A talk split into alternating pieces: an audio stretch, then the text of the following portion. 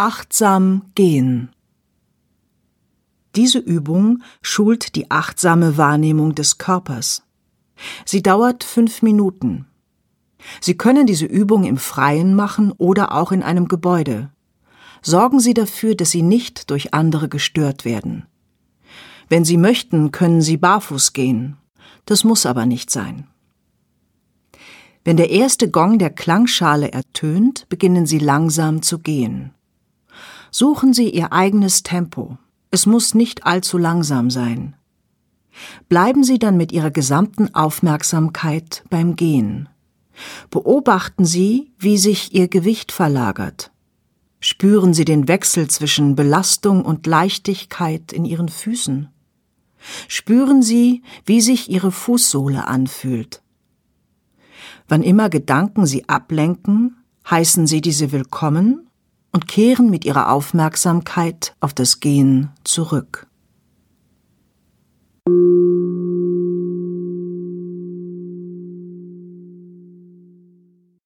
Sie beginnen zu gehen. Sie achten mit all ihren Sinnen auf ihre Bewegung.